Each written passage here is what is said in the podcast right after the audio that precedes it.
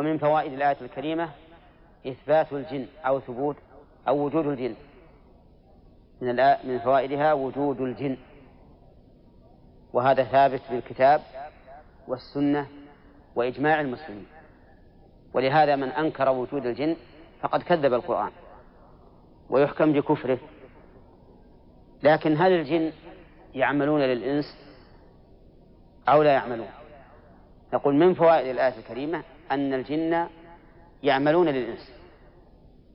لقوله ومن الجن من من يعمل بين يديه. من الجن من يعمل بين يديه. ولا شك أن عملهم بين يديه آية له. دالة على نبوته وعلى رسالته. لكن هل يعملون لغير الأنبياء؟ يقول شيخ الإسلام نعم إنهم يعملون لغير الأنبياء. وعملهم لغير الأنبياء له سبب إما أن يكون سببه الشرك بمعنى أن الجن تأمره أن يشرك فيعبدهم أو تأمره أن يشرك فيعبد من يعظمونه. هذا واحد. وقد يكون سببه أنهم يعشقون هذا هذا الإنسان فيحبونه حبا يعني ليس لله لكن مثلا لجمال صورته أو ما أشبه ذلك. ومنها أنهم يعملون له من أسباب ذلك يعملون له محبة لله لكونهم صالحين فأحبوا هذا الرجل الصالح فعملوا له و نعم. عملهم له. يقول شيخ الإسلام إن عملوا له أمرا محرما كان ذلك حراما مثل أن يستخدمهم في أذية المسلمين أو في الاعتداء على شخص معين يروعونه أو ينفرون إبله أو ما أشبه ذلك فهذا حرام. فإذا استعان بهم بطريق المعصية أو من أجل المعصية كان ذلك حراما بلا شك. أما إذا استعان بهم في الأمر المباح فإن هذا لا بأس به. إذا خلى عن شرك وعن عدوان على الغير. فإن قلت إن إن القول بإباحة الاستعانة بهم في غير المعصية يشكل عليه قوله تعالى ويوم أحشرهم جميعا يا معشر الجن قد استكثرت من الإنس وقال أولياؤهم من الإنس ربنا استمتع بعضنا ببعض وبلغنا أجلنا, أجلنا الذي أجلت لنا قال النار مثواكم خالدين فيها إلا ما شاء الله إن ربك حكيم عليم فإن هذا فإن ظاهر هذا أنه لا يجوز أن يستمتع الجن بالإنس ولا الإنس. بالجن. فالجواب على ذلك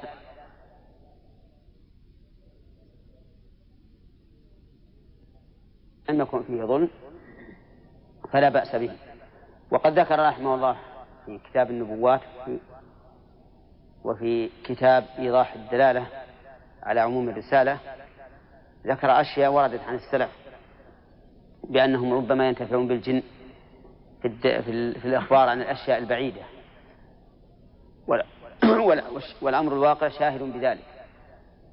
فإننا نسمع قضايا عن بعض الناس أن الجن تعينه على ما يريد مع صلاحهم وعدم شركهم وعدم معصيتهم. طيب فإذا قلت هل يمكن أن يعتدي الجني على الإنسي فالجواب نعم يمكن. وهل يمكن أن يعتدي الإنسي على الجني نعم يمكن. أما الأول فظاهر كثيرا أن الجن يعتدون على الإنس. أحيانا يروعونهم في الطرقات بل وربما في البيوت وأحيانا يفسدون, يفسدون عليهم شؤونهم وأحيانا يرمونهم بالحجارة. وأحيانا يؤذونهم بالأصوات. وهذا شيء ما لا يحتاج إلى طلب الدليل لأنه أمر واقع مشاهد. وكذلك الجن الإنس ربما يعتدون على الجن. فلو أن أحدا استجمر بحجر أو استجمر بروث لكان ذلك ها؟ نعم فلو أن أحدا استجمر بعظم. أنا غلط. فلو أن أحدا استجمر بعظم أو بروث لكان معتديا على الجن. لماذا؟ لأن العظم طعام الجن والروث طعام دوابه فيكون في هذا عدوان عدوان من الإنس على الجن. طيب وهل يمكن أن يدخل أن يدخل الجني في بدن الإنسي؟ نعم. ولا يحتاج إلى طلب الدليل. لأن هذا أمر واقع محسوس. ثبتت به الأخبار وتواترت وشاهده الناس. وقد ذكرنا أن شيخ أن الإمام أحمد والشيخ الإسلام ابن تيمية رحمهم الله يؤتى إليهم بالمصروع فيخاطبونه ويكون الخطاب على من؟ صرعه ويضربونه أيضا ويكون الضرب على من صرعه أي على الصارع لا على المصروع وفي القرآن ما يشير إلى ذلك. في قوله تعالى الذين يأكلون الربا لا يقومون إلا كما يقوم الذي يتخبطه الشيطان من المس. والمس معناه الصرع. ولهذا يقال به مس من الجن أي صرع. والذي يتخبطه الشيطان من المس يعني يقوم مخبل مخبل ما لا لا لا يحس ولا يعرف. قال أهل العلم إن هؤلاء يقومون من قبورهم كمثل المجانين الذين أصابهم أصابتهم الشياطين. وأما إنكار بعض بعض الناس لهذا فقد قال شيخ الإسلام إن هؤلاء الفلاسفة الذين أنكروا ذلك لا يعلمون من الشرع كما يعلمه أهل الشرع فهم لا ينكر فهم ينكرون المحسوس ينكرون ما غاب عنه ولا يقرون إلا بشيء إلا بالشيء المحسوس وأنكر عليهم إنكارا عظيما في في زاد المعاد. طيب ومن فوائد الآية الكريمة أن الجن يشاهدون أو قد يشاهدون. يمكن نأخذ من الآية؟ من أين؟ من قوله من يعمل بين يديه فإن الظاهر أنهم يشاهدون وهم يعملون بين يدي سليمان يعني أمامه. ومن فوائدها أن الجن مكلفون. أن الجن مكلفون. بمعنى أنهم إذا خالفوا عذبوا. ومن تمام عدل الله أنهم إذا وافقوا نعموا. أما كونهم يعذبون إذا خالفوا فهذا أمر متفق عليه بين العلماء. وأن كافرهم يدخل النار. وأما دخول مؤمنهم الجنة ففيه خلاف بين العلماء. والصواب أنهم يدخلون الجنة. لقوله تعالى في سورة الرحمن وهو يخاطب الجن والإنس ولمن خاف مقام ربه جنتان فبأي آلاء ربكما تكذبان؟ فيكون هؤلاء الجن إذا خافوا الله فلهم الجنة. وقال في أثناء ذلك لم يطمثهن إنس قبلهم ولا جان. وكلمة ولا جان لا تتناسب مع مع الإنس وإنما تتناسب مع من؟ مع الجن. وهذا هو القول الحق المتعين.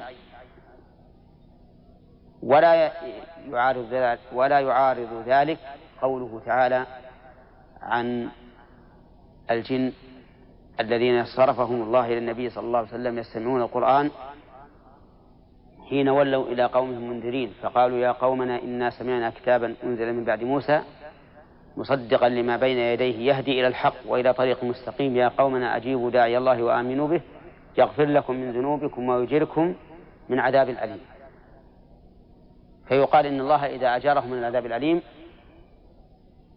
فلازم ذلك أن يدخلوا الجنة. لأن لأن الآخرة ليس فيها إلا داران هما الجنة أو النار. فمن نجا من النار دخل الجنة ولا بد. إذن الجن مكلفون. لكن هل تكليفهم كتكليف الإنس بمعنى أن صلاتهم كصلاتنا وصيامهم كصيامنا وحجهم كحجنا أو يختلف عنه. في هذا احتمالان.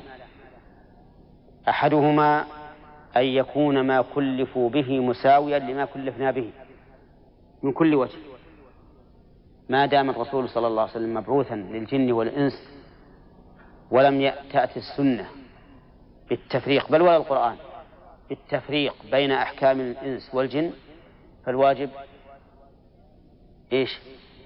إجراؤها على ما هي عليه. وأن تكون هذه الأحكام ثابتة في حق الإنس والجن على حد سواء. والاحتمال الثاني أن تكون الواجبات بالنسبة للجن موافقة لما هم عليه. مناسبة لهم.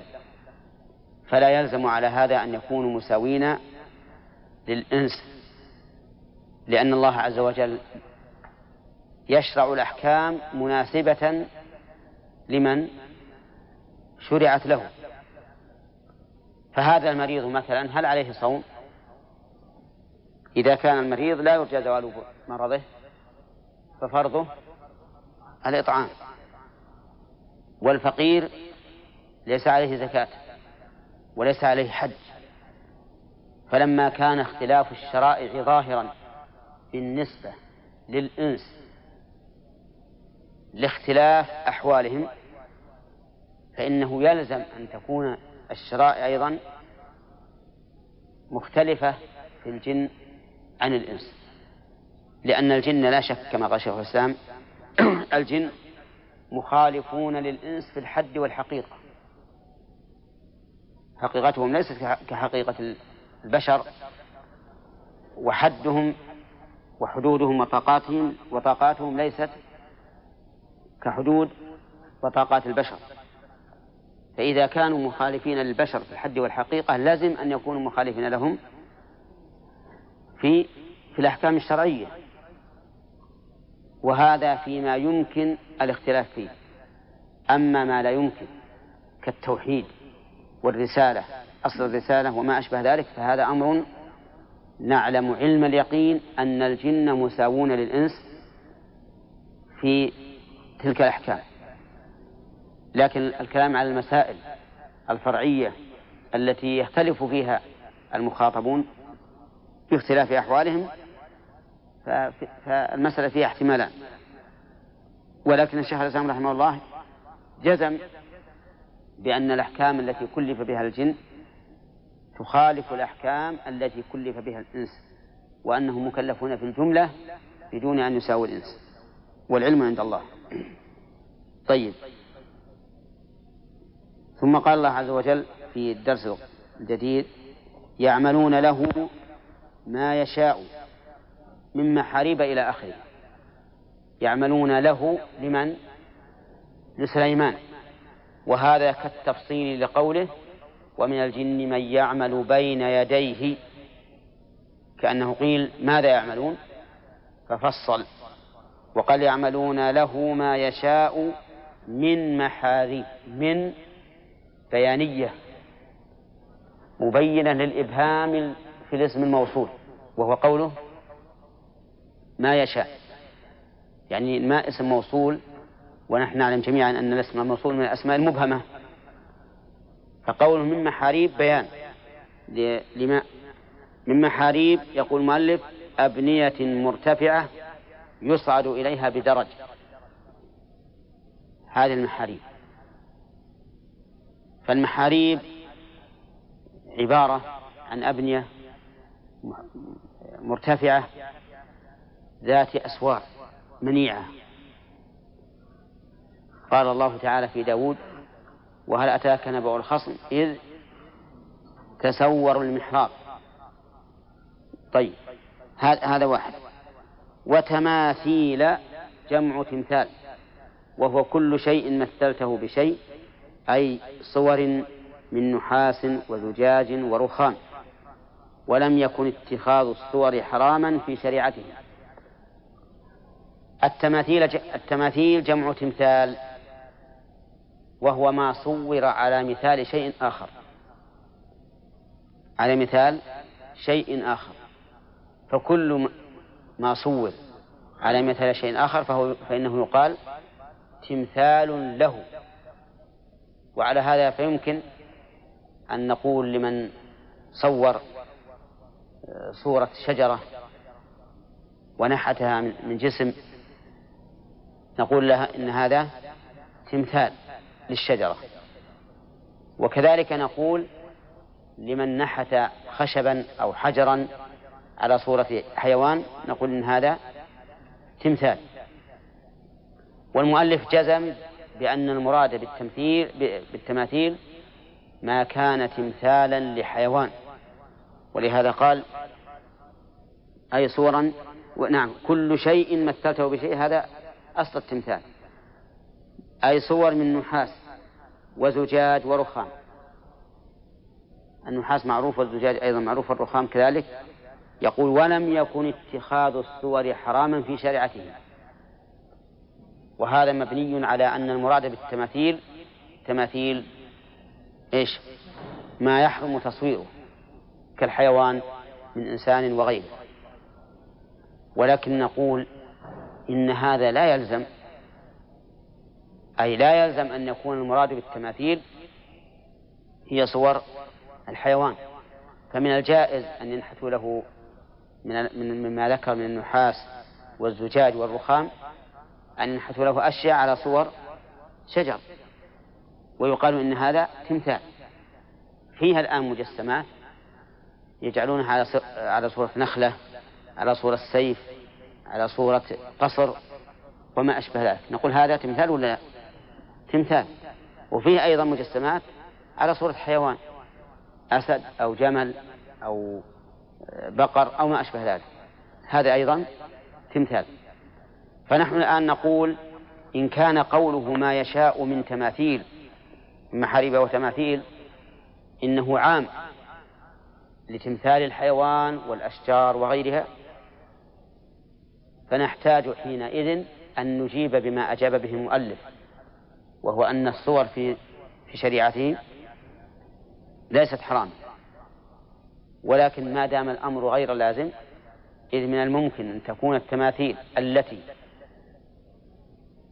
يأمرهم بها تماثيل أشياء يجوز تصويرها فلا حاجة إلى هذا الجواب. يقول نعم. وتماثيل وجفان جمع جفنة. كالجواب جمع جابية وهي حوض كبير يجتمع على نعم. جفان كالجواب. الجفان ما هي؟ الصحفة التي يوضع فيها الطعام. كالجواب جمع جابية والجابية هي الحوض الكبير. الحوض الكبير ومنه البركة تسمى جابية. حتى الآن. يسمون البرك يسمونها جوابي. هذه الجفان على ما تقتضيه الآية الكريمة جفان كبيرة واسعة. نعم. يقول المؤلف مبينا سعتها يجتمع على الجفنة ألف رجل يأكلون منها. وهذا قد يكون واقعا وقد يكون الأمر أكبر من هذا وقد يكون دون هذا. المهم أن هذه الجفان بعظمها وسعتها وكبرها مثل إيش؟ مثل الجواب وهي الأحواض الكبيرة يعني البرك وقدور راسيات ثابتات لها قوائم لا تتحرك عن أماكنها تتخذ من الجبال باليمن يصعد إليها بالسلالم. قدور الراسيات قال العلماء الراسي الثابت والقدور جمع قدر وهو ما يطبخ فيه الطعام. وإنما كانت راسية لكبرها كبيرة راسية في الأرض. فهي, فهي لكبرها لا يستطيع أحد أن يتناولها ويقلبها. والعادة أن القدور راسية ولا ولا منقولة. منقولة مقلبة لكن هذه لكبرها وسعتها وعظمها راسية ما تتحرك. وقول المؤلف لها قوائم. ما المراد بالقوائم؟ ها؟ المناصب التي تنصب عليها. أرجل يعني نعم. يقول رحمه الله تتخذ من الجبال باليمن.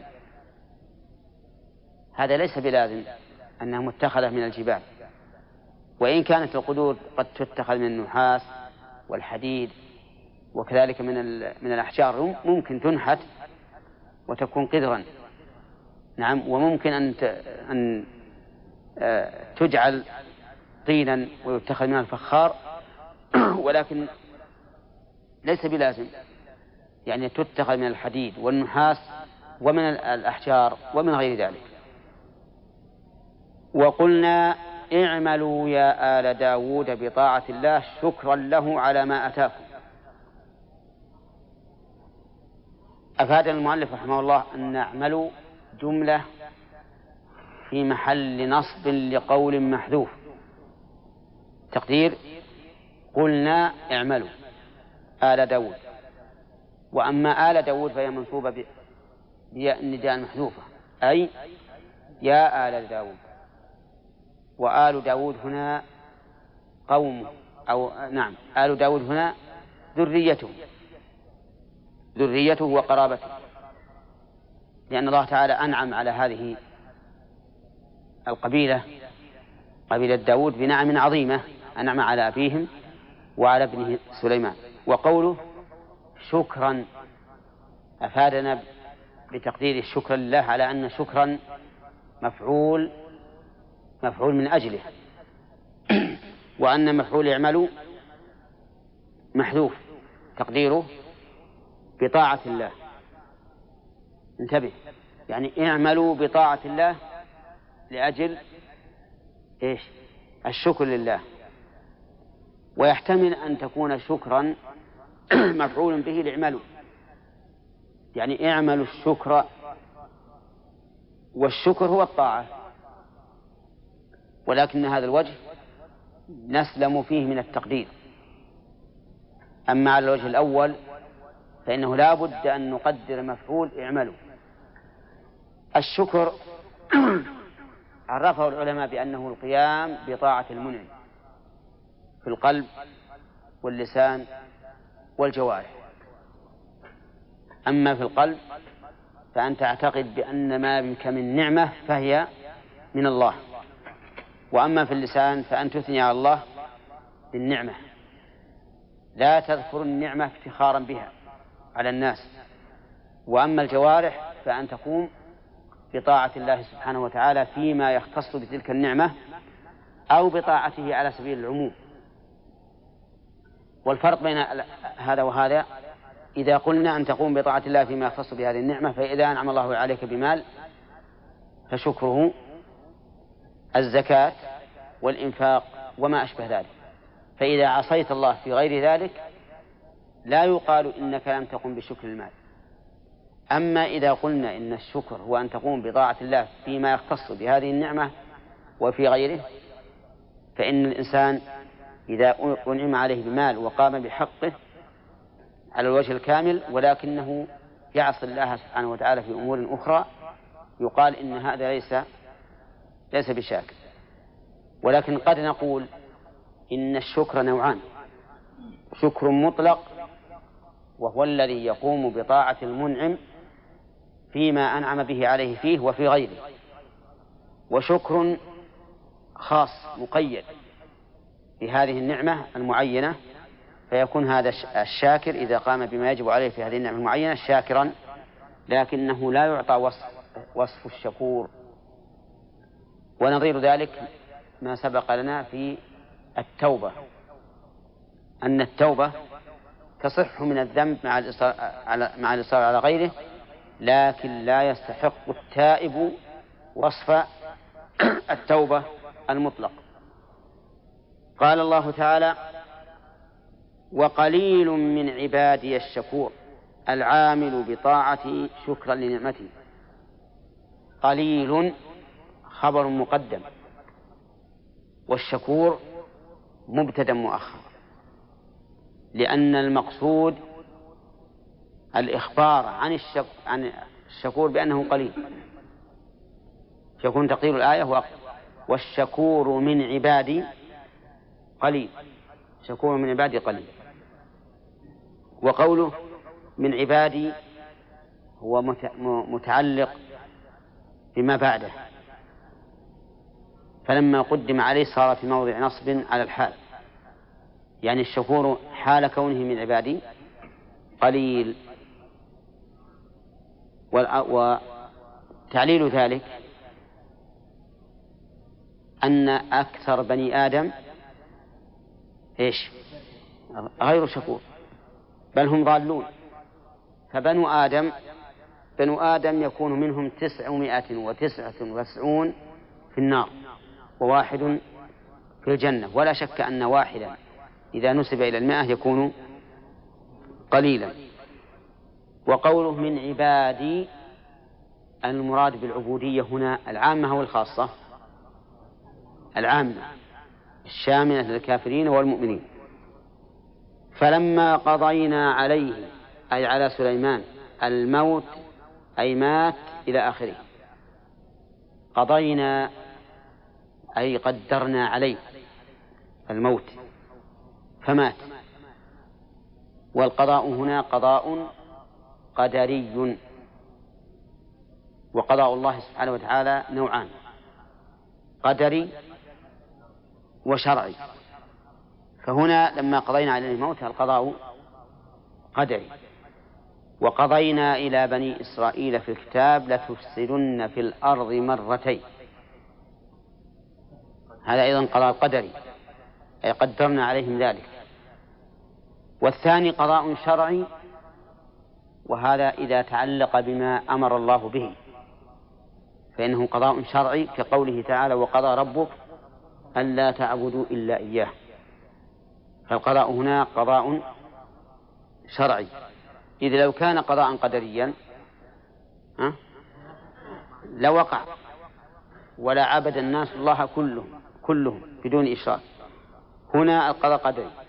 لما قضينا عليه الموت أي قدرناه عليه فمات. قال ومكث قائما على عصاه حولا ميتا.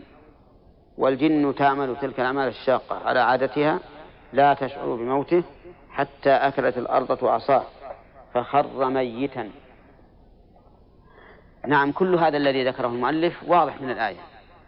لما قضى الله عليه الموت بقي مدة لا تعلم الجن أنه مات.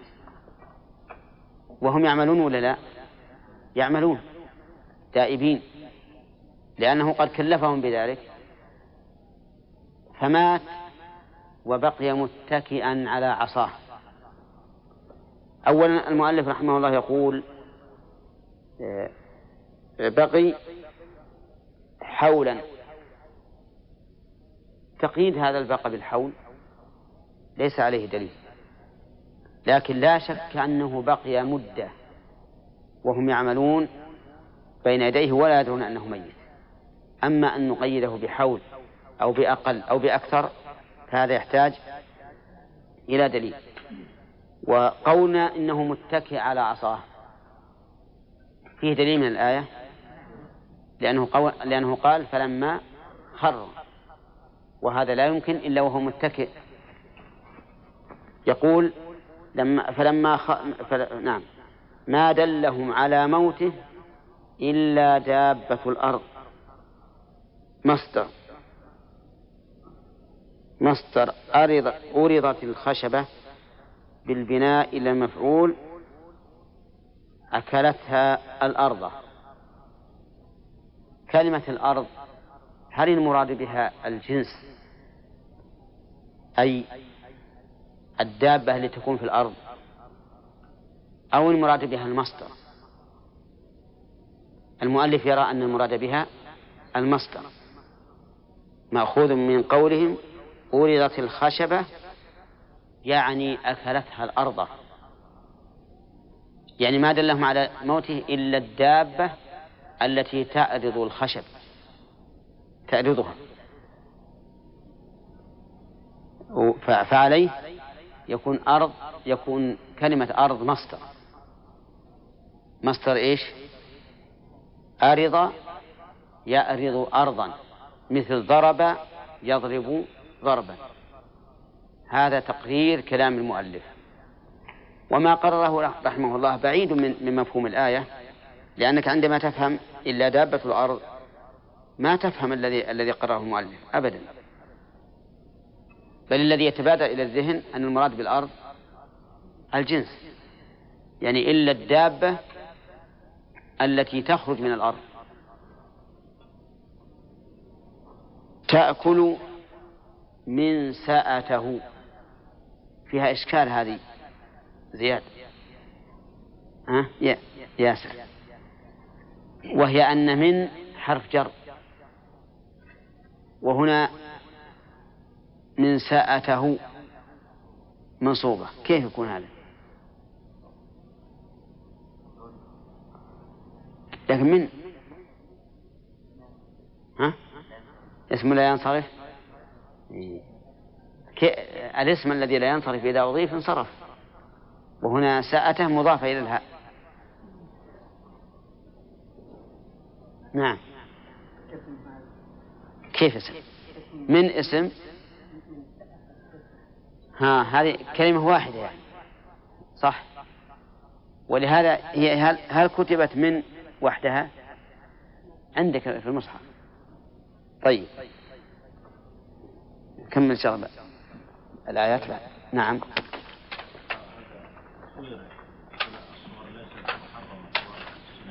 نعم.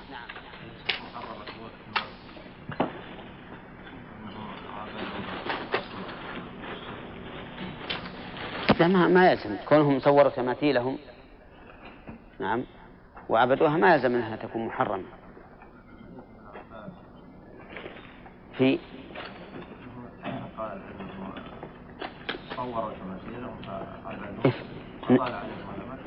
صحيح هذا لكن لكن قد يكون انه مباحة لكن هم توصلوا بها إلى محرم.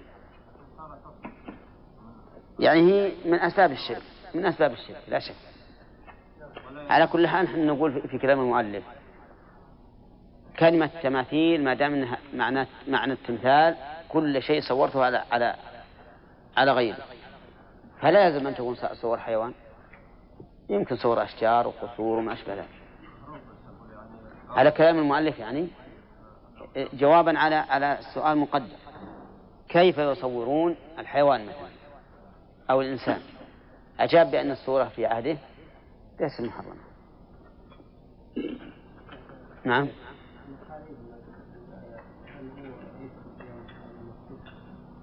لا. لا محراب المسجد يسمى طاق. طاق. إي نعم. نعم. داود حينما مات كان يعني ممسوك يعني وهو متكئ على عصا أو سليمان قصد إيه لا أبدا. هو متكئ على عصاه هكذا ومات. وبقي هكذا ما طاح إلا بعد. بعد مدة. نعم. صح. لكن ها؟ لا الصالحون ما نجزم أنها لا تأكلهم لكن قد يعثر على بعضهم لم تأكل الأرض. وأما الجزم فهو في الأنبياء فقط. عندنا إيه؟ حديث. طيب وش قلتم أنتم؟ ذكرتوا أن, إن ها؟ فوائد الآية التي مرت علينا. قال الله تعالى يعملون له ما يشاء من محاريب. في هذه الآية فوائد. منها أن الله سبحانه وتعالى سخر الجن لسليمان يعملون له ما يشاء. وهذا لا يتأتى لأحد من البشر.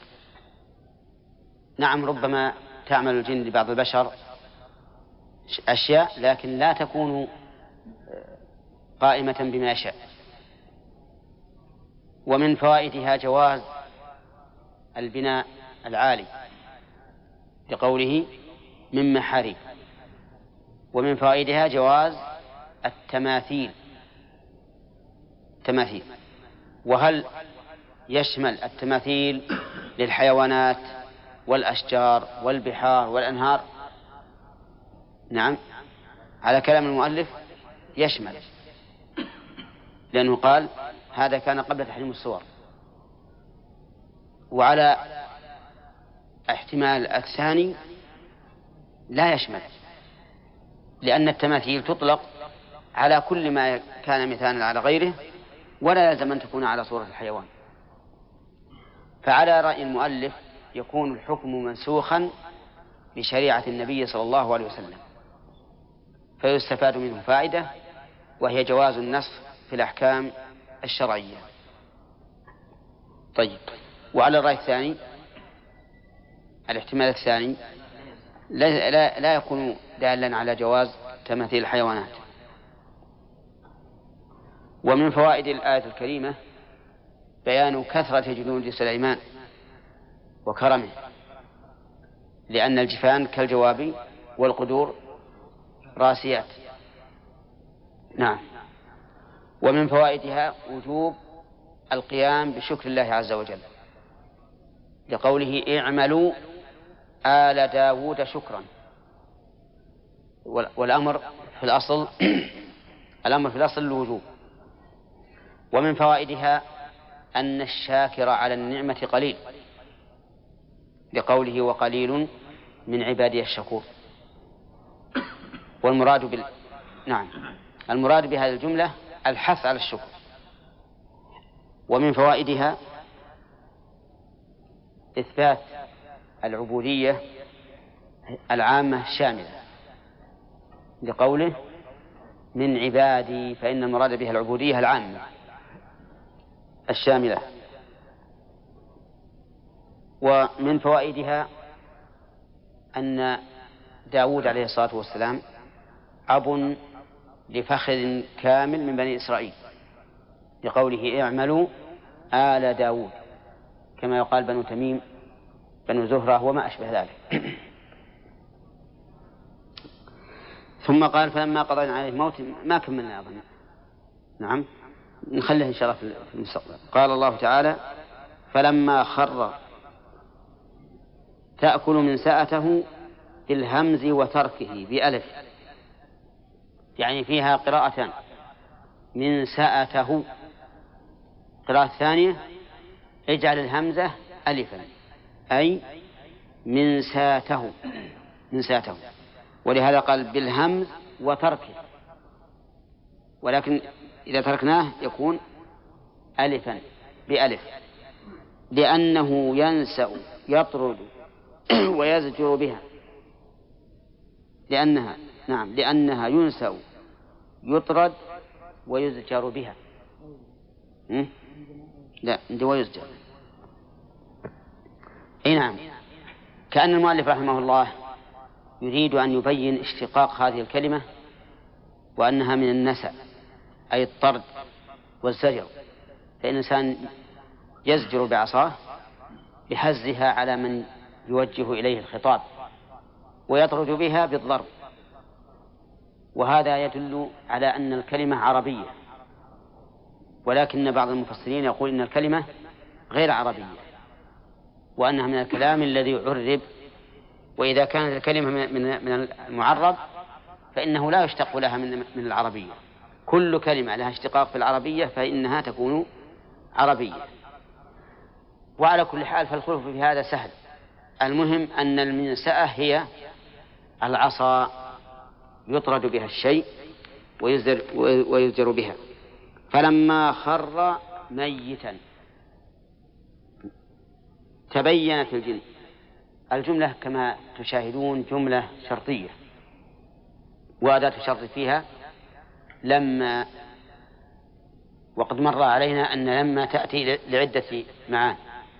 تكون شرطية وتكون للنفي وتكون بمعنى إلا. والرابع أن تكون ظرفا بمعنى حين. فهنا استعملت شرطية. بدليل أنه جاء بعدها شرط وجواب. فلما خر تبين.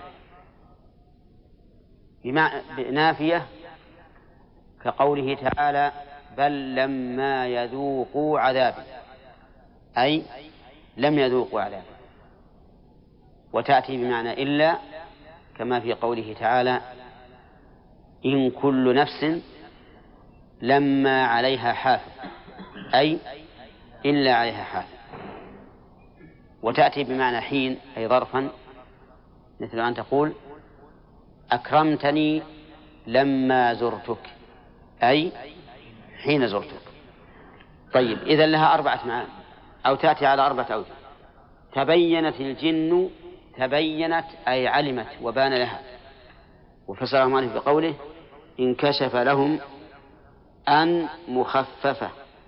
أي أنهم لو كانوا يعلمون الغيب. أن مخففة منين؟ من الثقيلة. وإذا خففت الثقيلة وجب حذف اسمها وكان خبرها جملة. فهنا الخبر لو كانوا يعلمون الغيب ما لبثوا في العذاب المهين. وإعرابها أن تقول أن مخففة من الثقيلة واسمها ضمير الشان مستتر وجملة لو كانوا يعلمون الغيب في محل رفع خبرها. طيب وفي قول المؤلف أنهم إشارة إلى ما سبق أن قلنا إن ضمير الشأن ينبغي أن يكون مناسبا للمقام فقد يكون مفردا وقد يكون جمعا وقد يكون للغائب وقد يكون للمخاطب. خلافا لما عليه أكثر النحويين حيث يقدرونه مفردا للغائب ويقولون أنه أي الحال. نعم. لو, لو كانوا يعلمون الغيب لو كانوا يعلمون الغيب ما لبثوا لو شرطية. وجوابها ما لبثوا ولو تأتي شرطية. وتأتي مصدرية وتأتي بمعنى آه، ود كذا. فتأتي شرطية مثل هذه الآية. ومثل أن تقول لو زرتني لأكرمت. وتأتي مصدرية إذا إذا جاءت بعد ود.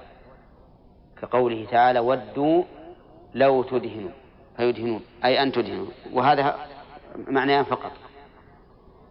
طيب هنا شرطية. فعل الشرط فيها؟ لا.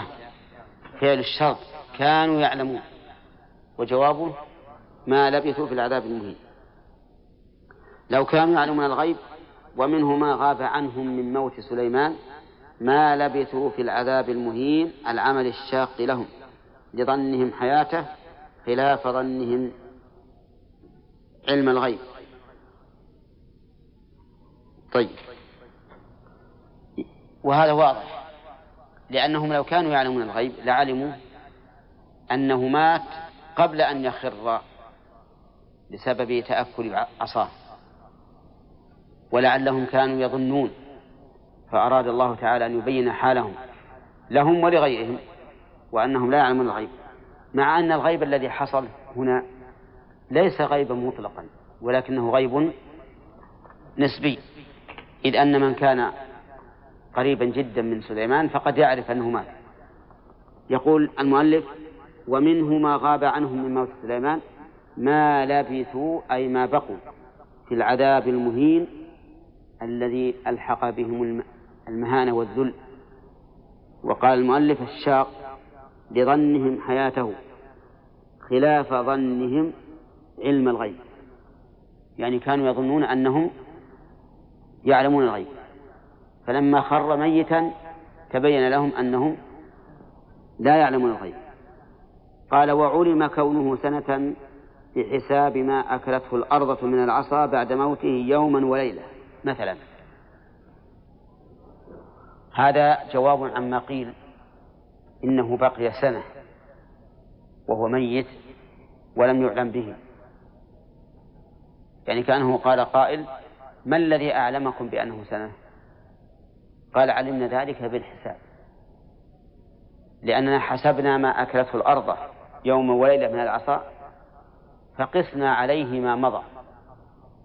فمتى إذا كانت تأكل في اليوم والليلة مثلا سنت عرفنا أن تأكل في السنة ثلاثمائة وستين سنت وعرفنا هذا من من طول العصر. ولكن هذا في الحقيقة ليس متعينا. إذ قد تأكل اليوم أكثر مما تأكله بالأمس أو بالعكس. وحتى نقول أيضا من الذي قال أنها أكلت في اليوم والليلة هذا المقدار؟ حتى عرف به ما مضى. يحتاج أيضا إلى دليل. ولهذا الصواب أن ما سبق ما سبق أن قلناه بأنه لا حاجة لنا إلى تقدير إيش؟ المدة التي لبثها سليمان. وأن مثل هذه الأمور لا يركن إليها ولا يعتمد إلا إذا جاءت عن عن الشارع عن النبي صلى الله عليه وسلم أو جاءت في كتاب الله. وأما ما يأتي عن بني إسرائيل في مثل هذه الأمور فإننا نقول نقف فيه لا نصدق ولا نكذب. ثم قال تعالى لقد كان لسبأ في مسكنهم إلى آخره. الجملة هذه كما تعلمون مؤكدة بثلاث مؤكدات. ثلاثة مؤكدات وهي الأخ. لا أنت. نعم. هذه قد. لا. كان مهم من أدوات التأكيد. رشيد؟ نعم. مؤكدة بثلاثة مؤكدات. نعم. نعم. والقسم المقدر. صح. لأن هذه على تقدير قسم. أي والله لقد كان لسبع وكان هنا تدل على مجرد الحدوث أي أنها مسلوبة الدلالة على الزمن. فإن هذه الآية باقية حتى الآن. كل من قرأ خبرها تبين له سمى سبعا وكان من قحطان. واختلف المؤرخون النسابون في قحطان هل هو من العرب العاربة أو من العرب المستعربة؟ والمشهور أنهم من العرب العاربة الذين قبل إبراهيم. لكن روى البخاري أن النبي صلى الله عليه وسلم مر على قبيلتين من الأنصار كانوا يترمون بالنبل فقال لهم النبي صلى الله عليه وسلم ارموا بني إسماعيل فإن أباكم كان راميا. وهذا يدل على أنهم عرب مستعربة لأن الأنصار معروف أنهم الأوس والخزرج كلهم من قبائل اليمن اليمن من قحطان. نزلوا تفرقوا في البلاد بعد الغرق ونزلوا المدينة. وعلى هذا فيكون ظاهر حديث البخاري أن أن هؤلاء من أن قحطان كلهم من بني إسماعيل. والحاصل أن العلماء في النسب يقسمون العرب إلى قسمين. ما كان قبل إبراهيم فهم عرب عاربة وما كان بعده. من ذريته فهم عرب مستعربة. طيب المهم أن سبأ اسم لرجل. كان له أولاد كثيرون. جاء في الحديث أنهم عشرة. بقي منهم ستة في اليمن وأربعة في الشام. وانتشروا في الأرض. وكثروا. وفيها قراءتان يقول المؤلف بالصرف وعدمه لسبأ هذا الصرف. وعدمه لسبأ. نعم. يقول في مساكنهم باليمن آية. المؤلف يقول في مساكنهم أتى بالقراءة قراءة الجمع. ولم أره ذكر قراءة الإفراد. وفيها قراءتان سبعيتان. قراءة الإفراد في مسكنهم وقراءة الجمع في مساكنهم. ولا خلاف بينهما في المعنى لأن مسكن مفرد والمفرد المضاف يعم يشمل كل ما يدخل تحت هذا هذا المعنى. ألم تروا إلى قوله تعالى وإن تعدوا نعمة الله لا تحصوها. فهنا نعمة مفرد وقال فيها لا تحصوها. إذن هي كثيرة. فمسكن من حيث المعنى بمعنى مساكن لأنه مفرد مضاف. والمفرد المضاف يعم. ها؟ لا أنا عندي مساكن. عنده عنده المصحف في المصحف. لا اللي, عندي هي اللي على خط المؤلف. اللي عندي خط المؤلف مسكنهم. على كل حال مساكنهم قراءة سبعية ومسكنهم قراءة سبعية أيضا. والمسكن ما يسكنه الإنسان فيسكن فيه ويطمئن كالبيوت والحدائق والبساتين وما إلى ذلك. آية آية بمعنى علامة.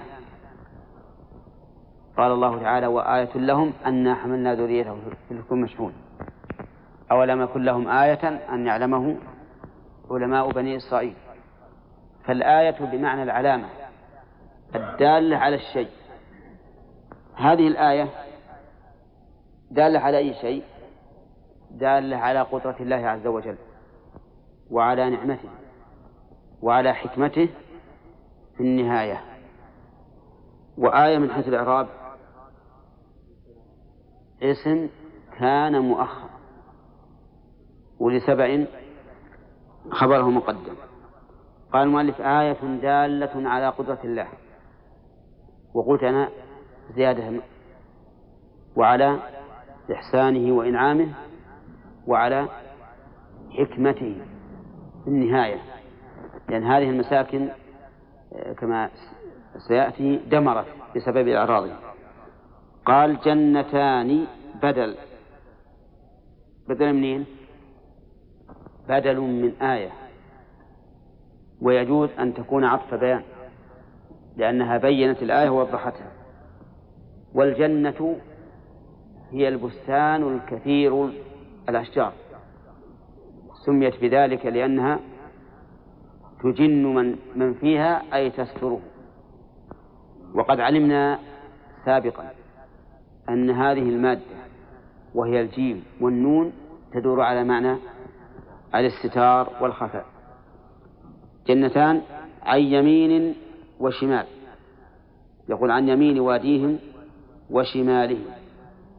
وكان هذا الوادي بين جبال وكان على أطراف هذا الوادي هذه هذه الجنان العظيمة من الأشجار المتنوعة الكثيرة الثمار وكانوا في أحسن ما يكون من الرغد والهنا والأمن. طيب يقول عن يمين وشمال يعني إذا كانت على يمين الوادي وشماله صار لها أيضا منظر بديع غريب جذاب. يقول الله عز وجل كلوا من رزق ربكم واشكروا له على ما رزقكم من النعمة في أرض سبع إلى آخره. يعني أن الله سبحانه وتعالى جعل في هذه الجنتين جعل فيها خيرا كثيرا وجعل تناولها ميسرا. ولهذا قال كلوا كلوا من رزق ربكم. مما يدل على أن الأمر صعب ولا ميسر ميسر كما لو قدمت لك طعاما وقلت كل. إذن فهذه الجنات تعطي ثمارها بدون مشقة بل باليسر والسهولة. وقوله من رزق ربكم الرزق بمعنى العطاء. ومنه قوله تعالى وإذا حضر قسمة أولي القربى واليتامى والمساكين فارزقوهم منه. وقوله من رزق ربكم. الرب تقدم لنا أن معناه الخالق المالك المدبر. والربوبية هنا ربوبية خاصة لعنايته سبحانه وتعالى بهم بما أعطاهم في هذه الجنات واشكروا له هذا هو الذي يطالبون به جزاء أو إظهارا للنعمة لنعمة الله سبحانه وتعالى عليه. والشكر تقدم أنه يتعلق بالقلب واللسان والجوارح. يعني فاعترفوا بأن هذه النعمة من أين؟ من الله. وأثنوا على الله تعالى بها. وقوموا بجوارحكم بطاعته. حتى تؤدوا الشكر على الوجه المطلوب منكم. واشكروا له على ما رزقكم من النعمة في أرض سبع. طيب اشكروا له أحيانا تتعدى شكر بنفسها. ويقال شكرت الله ويقال شكرت له. فهي من الأفعال التي جاءت في اللغة العربية لازمة ومتعدية. متى تكون لازمة؟ لا تكون لازمة إذا جاء حرف الجر له وتكون متعدية إذا لم يأتي حرف الجر فإذا قلت شكرت الله صارت متعدية وإذا قلت شكرت لله صارت لازمة قال بلدة طيبة ورب غفور وش إعراب بلدة طيبة؟ ها؟ وش التقدير؟ أو هي بلدة نعم. بلدة طيبة ليس فيها سباق ولا بعوضة ولا ذبابة ولا برغوث ولا عقرب ولا حية ويمر الغريب فيها وفي ثيابه قمل فيموت لطيب هوائها.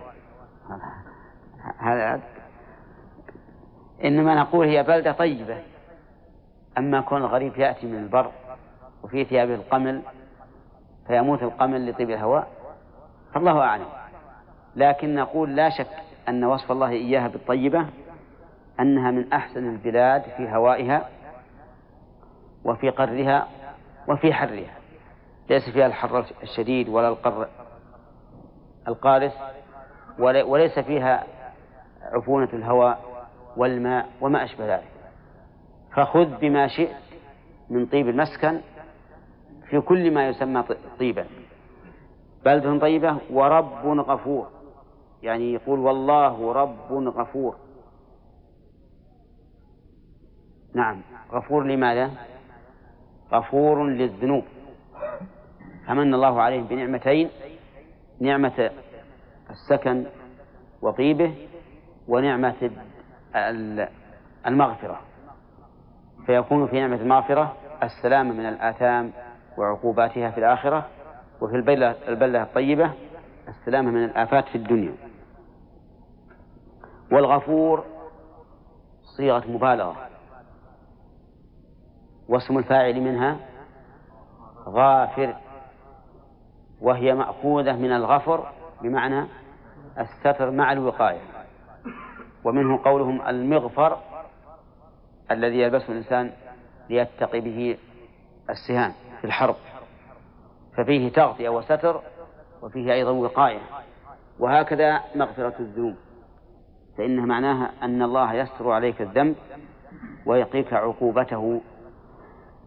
طيب ورب غفور فأعرضوا عن شكره وكفروا.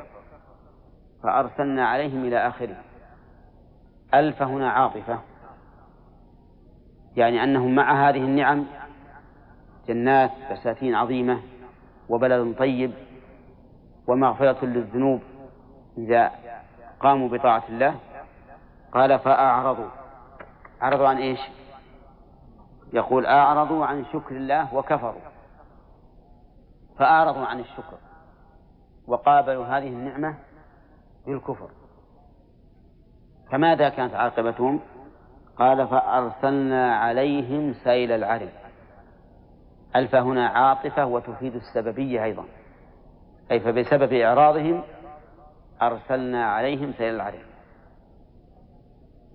وهذه سنة الله سبحانه وتعالى في خلقه.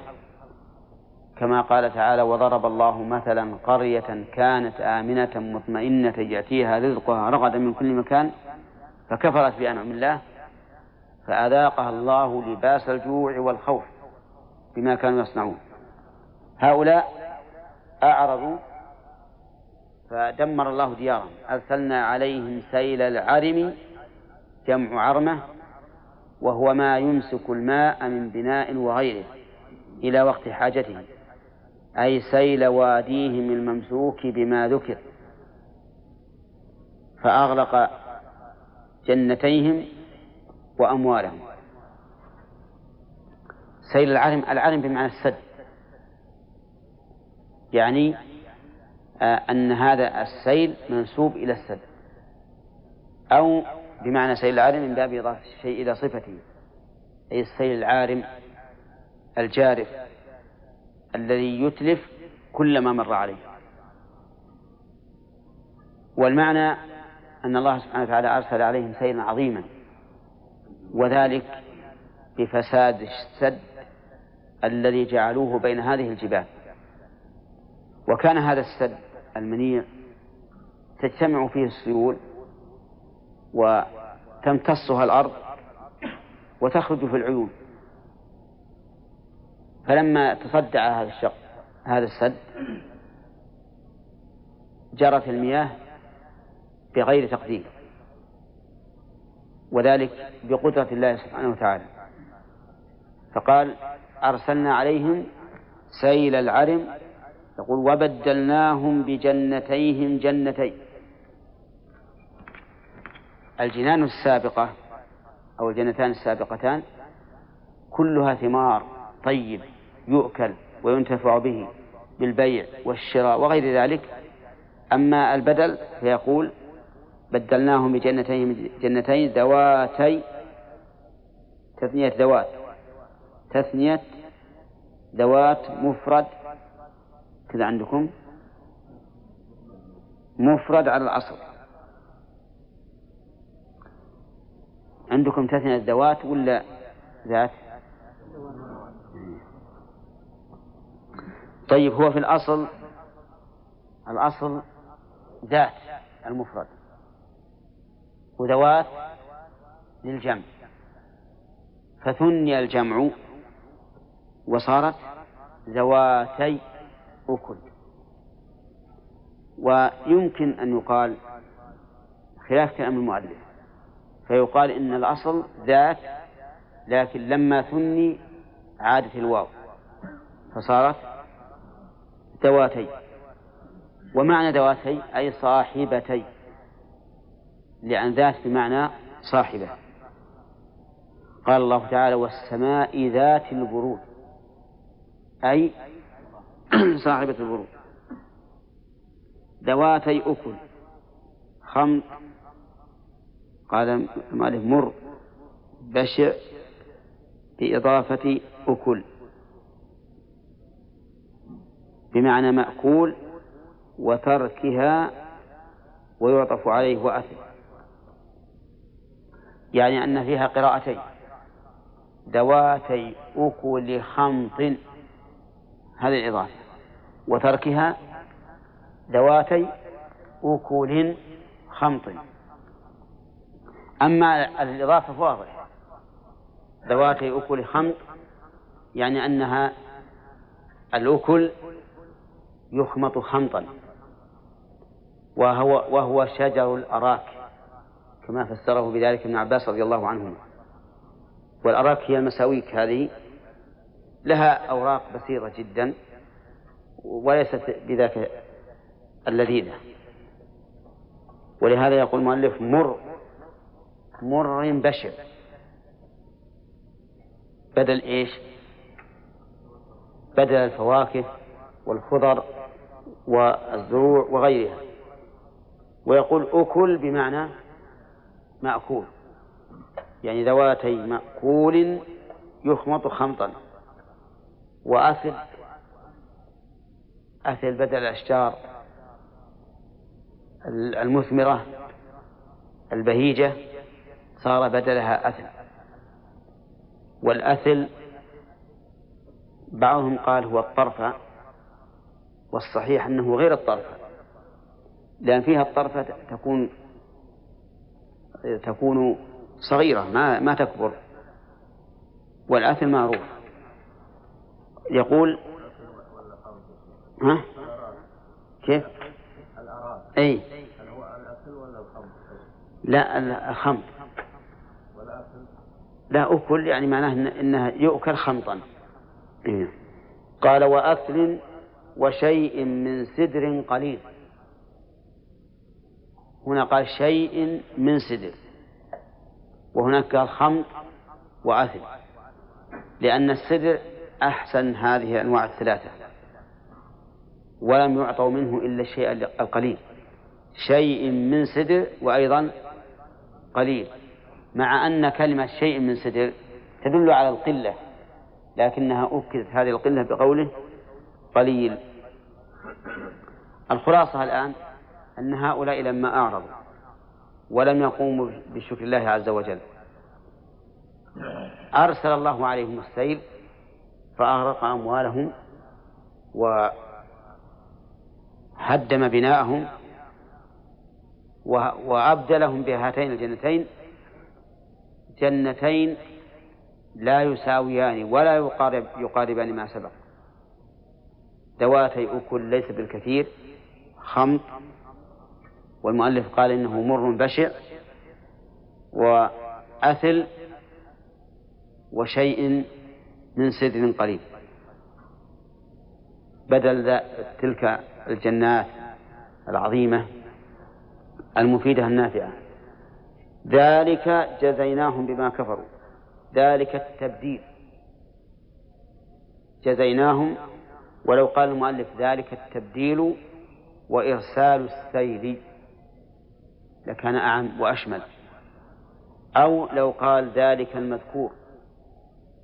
لكان أشمل جزيناهم بما كفروا بكفرهم وهل نجازي إلا الكفور. جزيناهم بما كفروا قال المؤلف بكفرهم فأفادنا أن ما مصدرية. وأما الباء فهي للسببية أي جزيناهم هذا الجزاء بإغراق أموالهم وهدم بنائهم. وإبدال الجنتين بهاتين الجنتين بما كفروا أي بسبب كفرهم وهل نجازي إلا الكفور إلا الكفور. مدين وهل يجازى إلا الكفور؟ هل يجازى إلا الكفور؟ بالياء والنون مع كسر الزاي ونصب الكفور.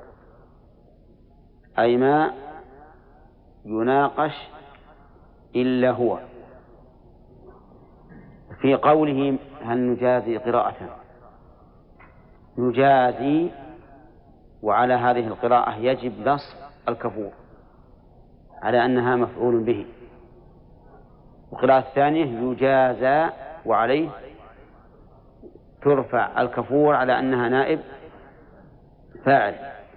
والاستفهام هنا بمعنى النفي لأنه عقب بإلا فيكون هل نجازي إلى الكفور؟ أي ما نجازي إلا كفور والمجازاة هنا بمعنى المناقشة أو بمعنى المكافأة على الفعل. والكفور صيغة مبالغة. أي أي ذو الكفر بالله سبحانه وتعالى. والله أعلم. ها؟ عام يشمل هذا وهذا. يعني ما نجازي بالعقوبات إلا من كفر بالله سواء كان كفر نعمة فيجازى على قدر ذنبه أو كفرا مخرج عن الملة. ليس المراد جنتان يعني بستانين واحد يمين واحد يسار. المراد بساتين. لكن قال العلماء لما كانت هذه البساتين متصلة صارت كأنها ها بستان واحد. ولا معلوم لو كان بستان وبستان ما هي ما هي بآية. يعني بسيطة هذه. لكنها بساتين متصل بعضها ببعض على يمين الوادي وشمال الوادي. لكن لما كانت نعم. فلما كانت متصلا بعضها ببعض صارت كأنها ها كأنها واحدة. كأنها جنة واحدة عن اليمين وجنة واحدة عن الشمال. طيب. قضينا عليه الموت إلى آخره. هذا منتدى ذكر الفوائد. في هذه الح... في من فوائد هذه الآية أولا أن الموت غاية كل حي وإن عظم ملكه. فإن سليمان كان من أعظم الملوك ملكا ومع ذلك لم ينقذه ملكه من الموت. ومنها أن الأمور كلها إلى الله لقوله فلما قضينا عليه الموت ومنها أن أن الله سبحانه وتعالى موصوف بالعظمة والجلال والكمال لأننا هنا, هنا ليست للتعدد ولكنها ها للتعظيم لأن كلمة أنا أرجو يا إخواني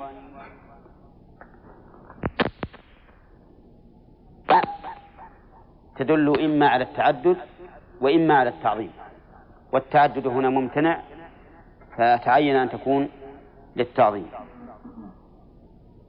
ومنها أن الشيء الحقير قد يفعل شيئا عظيما كبيرا. مثل يؤخذ من قوله ما دلهم على موته إلا دابة الأرض. وهذا شيء جرت به سنة الله عز وجل أن الشيء قد يكون حقيرا لكن يترتب عليه أمر عظيم. فنحن الآن لا نعرف كيف نقبر موتانا إلا بدلالة الغراب. أليس كذلك؟ أيضا جميع المباني الهندسية الفخمة الجميلة عرفت من صنيع النحل. أيضا كل ما حدث من, من, من الآلات التي يحدثها الناس الآن تجدهم يشبهونها بمخلوقات الله عز وجل كالطائرات وغيرها لهذا نعرف أن الأشياء الحقيرة قد تكون مفيدة للإنسان فائدة عظيمة ويترتب عليها أمور خطيرة ومنها إضافة. أن ومنها أن إضافة الشيء إلى سببه المعلوم جائزة لقوله ما دلهم على موته إلا دابة الأرض. فأضاف الدلالة إلى دابة الأرض.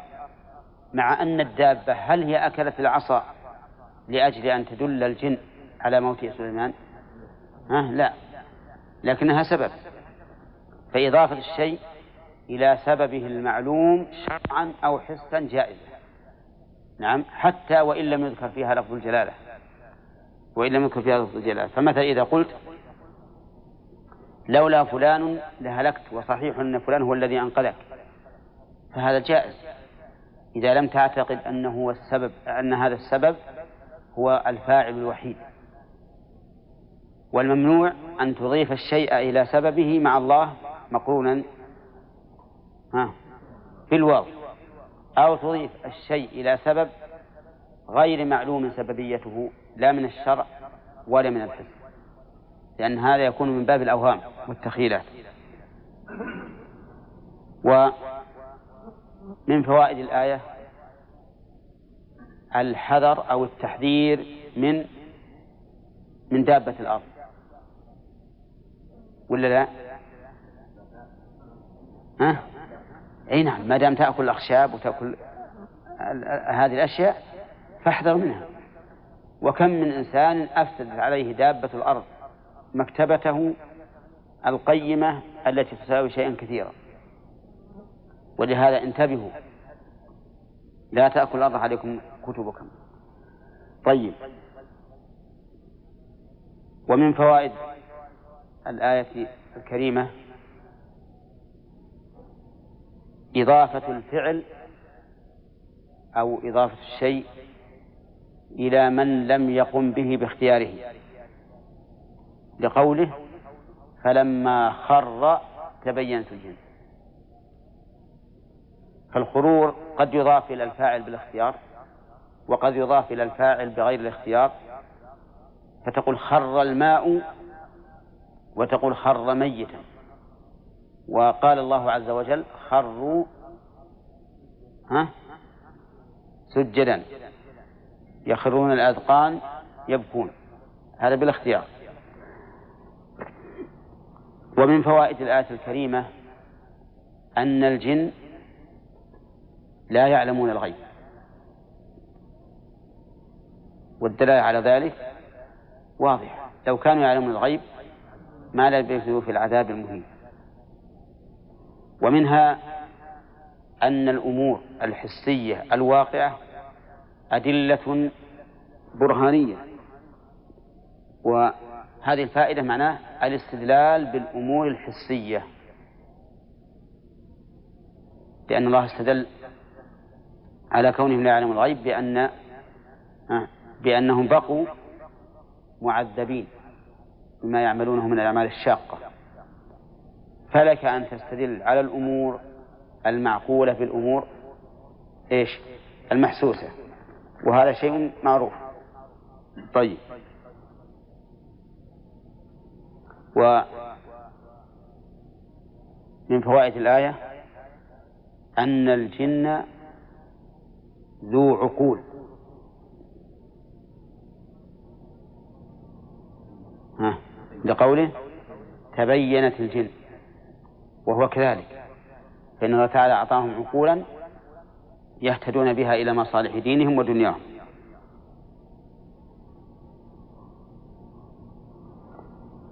ومنها تسمية الأعمال الشاقة عذابا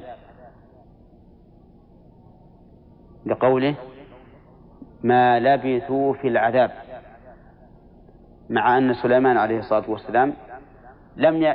لم يجعلهم يعملون له ما يشاء عقوبة لهم ولكنه تكليف وبهذا نعرف أن العذاب قد يطلق على ما ليس بعقوبة كما في قوله صلى الله عليه وسلم إن السفر قطعة من العذاب.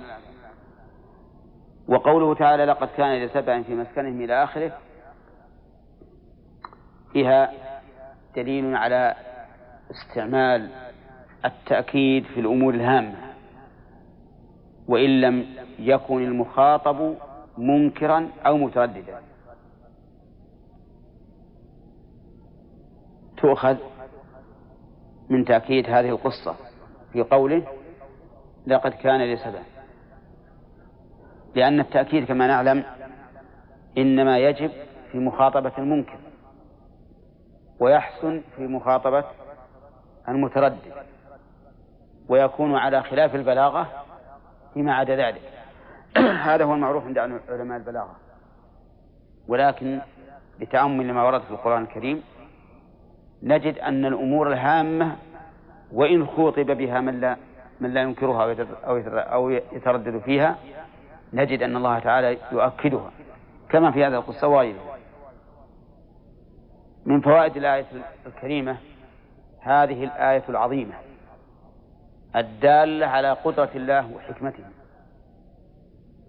وهي قصتهم على سبيل العموم أنهم منعمون في ديارهم وبساتينهم وقصورهم وغير ذلك فلما أعرضوا انقلبت الحال. ففيها عبرة فيها آية من وجوه كثيرة. آية دالة على قدرة الله. آية يعني عبرة لمن عصى الله عز وجل. عبرة لمن أطاع الله. آية دالة على حكمة الله. فبالتأمل لهذه الآية تجد فيها أصنافا وأنواعا من الآيات. طيب. والآن شرحنا هذه الآيات. قلنا آية دالة على قدرة الله. حيث خلق لهم هذه البساتين العظيمة ثم أبدلها بأخرى لا تساويها بشيء. دالة على إيش؟ على حكمته عز وجل. حيث أعطاهم ذلك الخير حين كانوا مقبلين على الله. وسلبهم إياه حين أعرضوا واستكبروا عن طاعته. آية للمعتبرين من أهل المعاصي. فإن فيها تحذيرا لهم من أن تزول نعمة الله عليهم بسبب معاصيهم. يرحمك الله. آية للطائعين حيث يعتبرون بها بأنهم ما داموا على طاعة الله فإن نعمة الله تدر عليهم. هذه أربعة أوجه من كونها آية. ومن فوائد الآية الكريمة أن هذه الجنات تؤتي أكلها على وجه واسع لقوله كلوا من رزق ربكم ومن فوائدها وجوب الشكر لله سبحانه وتعالى لقوله واشكروا له والشكر كما هو والشكر واجب عقلا كما هو واجب شرعا أما وجوبه الشرعي فالآيات في الأمر به كثيرة.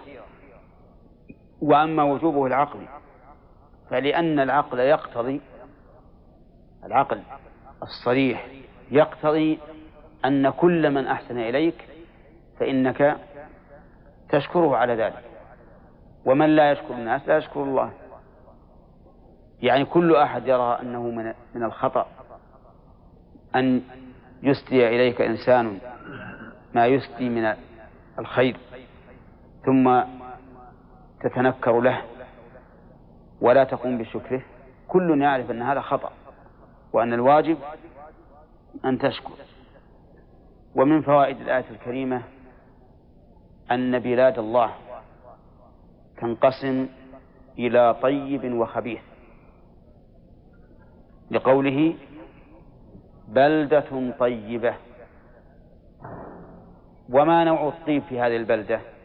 هل هو طيب الأرض أو طيب الهواء أو طيب الثمار؟ الجواب يعم كل ذلك يعم كل ذلك. قال الله تعالى وال والبلد الطيب يخرج نباته بإذن ربه والذي خبث لا يخرج إلا نكدا. كذلك نصرف الآيات لقوم يشكرون. ومن فوائد الآية الكريمة إثبات ربوبية الله عز وجل ومغفرته في قوله ورب غفور ورب غفور. طيب. وثم قال الله عز وجل فأعرضوا فأرسلنا عليهم سيل العرم إلى آخره. من فوائد الآية الكريمة بيان حال هؤلاء القوم أنهم بدلوا نعمة الله كفرا. وكان عليهم لما أنعم الله عليهم بهذه النعم أن يشكروا ويقوموا بطاعة الله لكنهم أعرضوا. ومن فوائدها عقوبة المعرضين رحمك الله عقوبة المعرضين بما تقتضيه حكمة الله. وقد قال الله تعالى في آية أخرى فكلا أخذنا بذنبه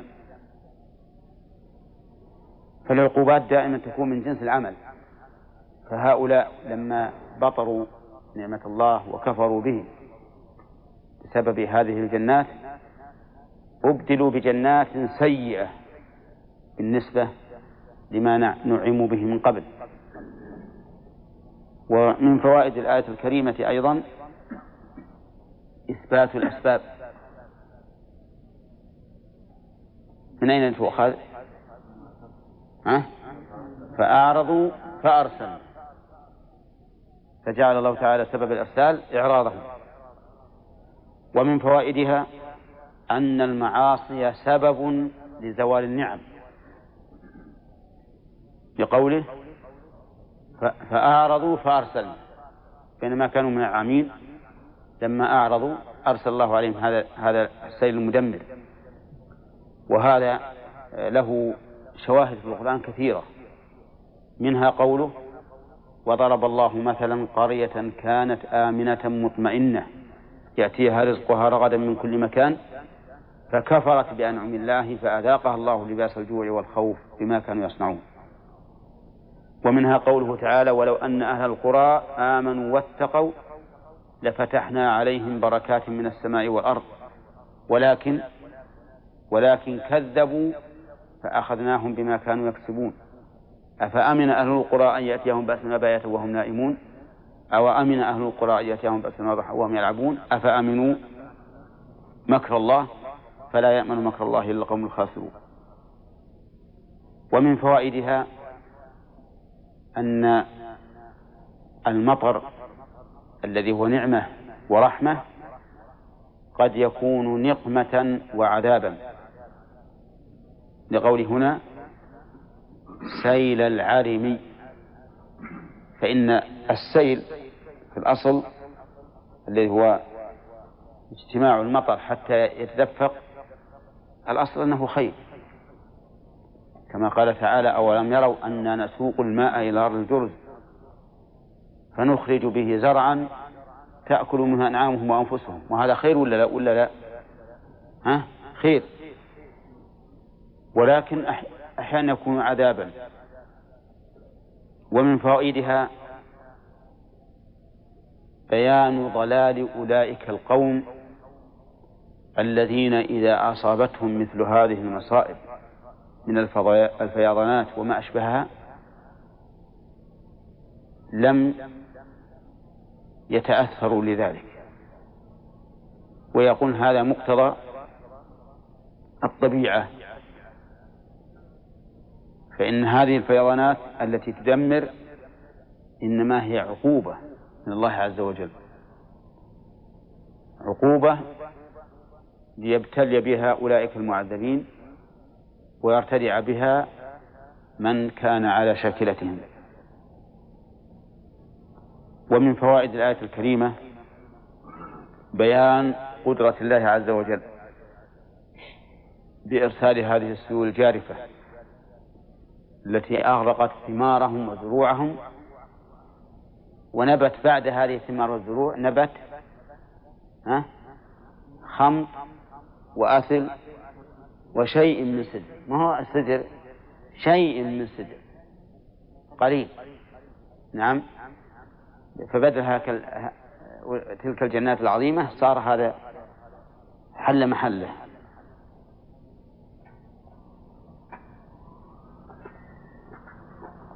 ومن فوائد الآية الكريمة الحكمة في أن الله عز وجل جعل بدل الجنتين جنتين أخرين. لأن الطاعة نور وصلاح وفلاح. فيناسبها الجزاء بالعطاء والمعصية ظلمة وفساد فناسبها أن يكون فيها هذا البدل السيء بالنسبة لما قبله. ثم قال تعالى ذلك جزيناهم بما كفروا وهل نجازي إلا الكفور. ذلك جزيناهم بما كفروا. في هذا دليل على أن الله عز وجل لا يجازي أحدا بعقوبة إلا بفعله لقوله بما كفروا. وفيها أيضا إثبات الأسباب لأن الباء هنا للسببية. وفيها الفرق بين يجزي ويجازي. فهنا قال هل نجازي إلا الكفور. لكن نجزي في الثواب ونجازي في العقاب. هكذا بعض بعض قال بعض العلماء. فتقول للكافر جازاك الله. وتقول تقول للمسلم جزاك الله. نعم. ففي الخير نقول جزاء. وفي. وفي الشر نقول جازى ووجه ذلك أن الخير أعطاء محض وأما العقوبة فهي مجازاة ومكافأة ولهذا نقول جازاه يصاغ الفعل على صيغة المفاعلة والمفاعلة